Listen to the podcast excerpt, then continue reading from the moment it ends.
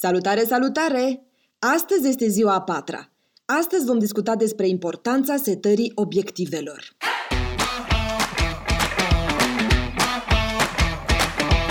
Cred că e important să disecăm un pic acest subiect astăzi, pentru că vreau să conștientizez și vreau să aplici asta de fiecare dată când vei avea o provocare. Studiile spun că noi femeile visăm mult mai măreți decât bărbații, deci ne dorim lucruri mult mai extraordinare, visăm mult mai departe, dar pentru că nu avem un plan concret, șansele noastre de reușită sunt, ce să zic, la mâna sorții. Pe când bărbații au obiective de obicei mai mici, de ce se spune că în spatele unui bărbat stă o femeie puternică? Pentru că își șoptește, nu îi spune, uite, da, poate vrei mai mult, poate vrei aia, poate îți dorești aia. Îl inspiră cu alte cuvinte. Și deci, bărbații, studiile o spun, nu eu, au vise mai mici, dar pentru că au și un plan concret pentru ele, au șanse mai mari de reușită. Așa că m-am gândit că ar fi important să conștientizăm că fără un plan nu avem nicio șansă, da? Vreau să nu-ți mai lași visurile și dorințele la voia întâmplării. Și ca să te conving de acest aspect, o să-ți dau un exemplu din viața mea personală. Când eram studentă, în primul an la facultate de drept, uh, am făcut facultatea în Cluj, am avut atât de multe restanțe încât riscam serios să repet anul. Mi se părea fascinant cum picam examenele pe bandă rulantă. Deși eu învățam, Problema era că eu credeam că învățatul înseamnă să citesc de câteva ori materia, iar la examene, deși scriam câte șapte pagini, acum chiar nu glumesc, luam maxim trei. Așteptările mele erau de șapte-opt, nici de cum de doi-trei.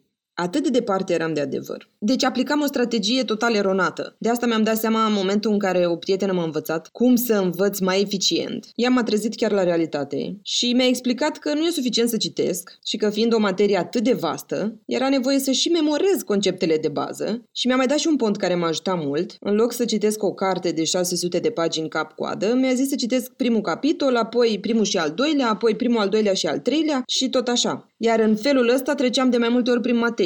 Această banală informație efectiv mi-a revoluționat viața. Și stau câteodată și mă întreb, dacă vedeam că pic examenele pe bandă rulantă, de ce nu mi-am pus semnul de întrebare, poate nu aplic o strategie bună? De ce am luat totul personal? De ce m-am gândit că poate problema e la mine? Că poate nu sunt eu suficient de deșteaptă, suficient de descurcăreață? Cu povestea asta vreau să-ți explic că atunci când eșuăm, nu e vina noastră. Noi nu suntem mai puțin deștepte, mai puțin bune, mai puțin frumoase, mai puțin descurcărețe.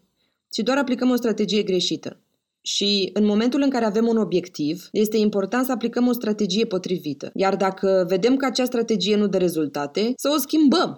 Mi-aduc acum aminte de un studiu foarte bun era făcut de Universitatea Harvard și spunea că majoritatea oamenilor care sunt fericiți și care au succes în ceea ce fac sunt oamenii care se concentrează pe obiective pe termen lung, adică sunt cei care reușesc să-și țină în frâu dorințele de moment și care au un plan. De exemplu, vrei să te dezvolți emoțional, fizic și financiar și îți propui să citești 30 de minute pe zi, seara, înainte de culcare. Totuși, apoi caz tentației de a te uita la TV și, ca să nu te simți vinovată, îți spui că astăzi ești obosită sau că te-ai enervat X și nu ai chef. Sau să spunem că vrei să arăți mai bine, dar mănânci primul desert care îți pică în față. Tot sub pretextul că lucrurile nu sunt cum trebuie. Un plan te ajută să previi astfel de obstacole, știi? Dacă aveai un plan, probabil nu găseai nimic de ronțăit dulce prin casă decât uh, poate niște smochine. Și atunci uh, aveai mai mici șanse să o dai în bar. Mai mult decât atât, câștigătorul premiului Nobel, Daniel Kahneman, spune că obiectivele eșuează mai ales atunci când luăm decizii de moment. Știi și tu.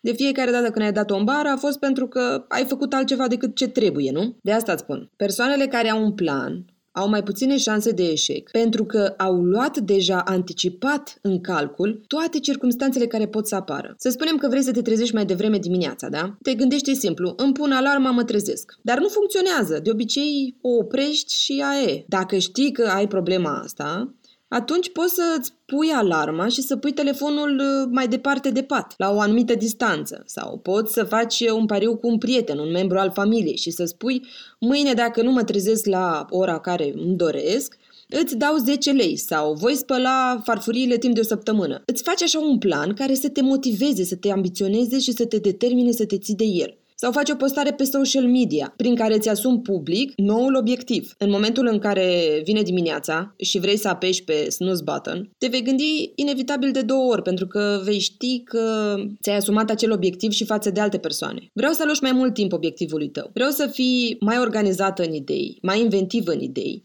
și să cercetezi mai mult asupra problemei. Să nu te rezum doar la o listă de lucruri pe care ți le dorești. Și să ții minte, dacă nu reușești ceva, să știi că nu e vina ta. Pur și simplu ai greșit undeva. Iar a greși este omenește, tot ce trebuie să faci este să nu renunți, niciodată. Indiferent de cât de greu îți pare astăzi, nu renunța. Mâine vom vorbi despre cum să-ți faci un obiectiv clar și realist, iar până data viitoare am și o temă pentru tine. Vreau să scrii care au fost obiectivele tale pentru 2019. Ce anume ți-ai dorit? Iar dacă sunt printre ele și lucruri pe care ți le-ai dorit și nu le-ai reușit încă, vreau să te gândești cum ai acționat, care au fost pașii pe care i-ai urmat. Ai lăsat totul la voia sorții, ai luat în considerare toate circumstanțele sau ți-ai pus o dorință și ai acționat la voia întâmplării. Vreau în primul rând să-ți dai seama că nu e vina ta, e vorba doar de o strategie, care, slavă Domnului, poate fi modificată de 100.000 de ori. Te pup și te îmbrățișez. Până data viitoare, ai grijă de tine. Pa, pa!